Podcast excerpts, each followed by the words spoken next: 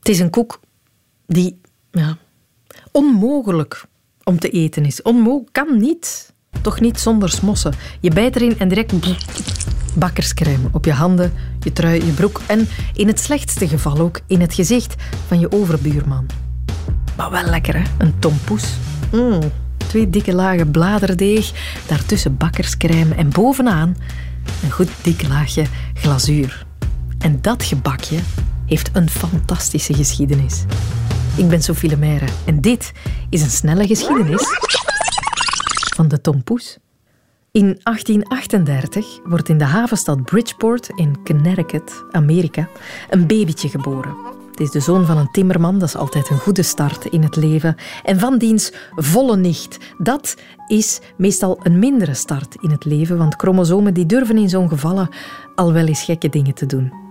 Op het eerste zicht niks aan het handje met het babytje, maar na een aantal maanden blijkt hij wel erg traag te groeien. Erg, erg, erg traag. Wanneer Charles, want zo heet de jongen, vier wordt, meet hij 68 centimeter. Dat is net zo hoog als de meeste tafels. En daar blijft het ook bij. Hij heeft geen dwerggroei. Alles groeit wel in verhouding, alleen groeit Charles heel weinig. En dat bezorgt zijn ouders kopzorgen, want wat moet zo'n klein mannetje in zo'n grote en in die tijd toch veel hardere wereld tegenover al wie ook maar een beetje anders was?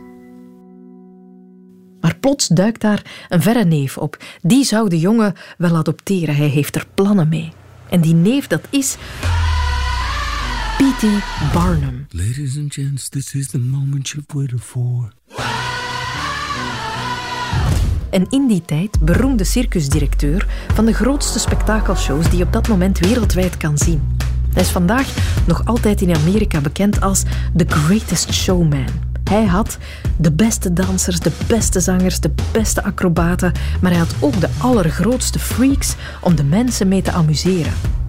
Maar daar wilde hij zijn kleine achterneefje niet voor gebruiken. Nee, hij leerde Charles zingen en dansen, mima, acteren, imiteren en hij gaf hem de bijnaam Tom Thumb, klein duimpje in het Engels. General Tom Thumb. En hij kreeg ook zo'n generaalspakje. En hij mag overal mee op tournee, want hij doet het goed. Hij heeft heel veel talent en hij is grappig en schattig. En in zijn kleine pakje entertaint hij zalen over heel Amerika, over heel Europa. Hij treedt ook op in de chicste salons, wordt zelfs de lievelingsact van de Britse Queen Victoria en van de Amerikaanse president Lincoln.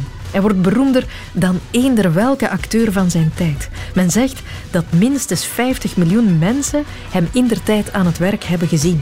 En overal waar hij komt is dat een enorm evenement. Zo ook in Nederland, waar Tom Thumb in 1844 zijn opwachting zal maken. Daar besluit de lokale patissier voor de gelegenheid een speciaal gebak te creëren. Dat hij zal noemen naar de grote kleine artiest die eraan komt, Tom Thumb. Of hoe men hem in onze contraien beter kent, bij zijn Franse artiestennaam. En dat is simpelweg het Franse woord voor duim. Poes. Tom.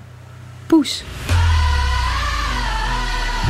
Oh my wowies, ik weet het. Het gebak Tom Poes was geboren en was een succes. Net als de rest van de carrière van Tom Poes. Hij is in de loop der jaren nog een paar centimeter gegroeid, maar het heeft zijn carrière nooit geremd. Tom Poes of Charles Stratton stierf op zijn 45 aan een beroerte.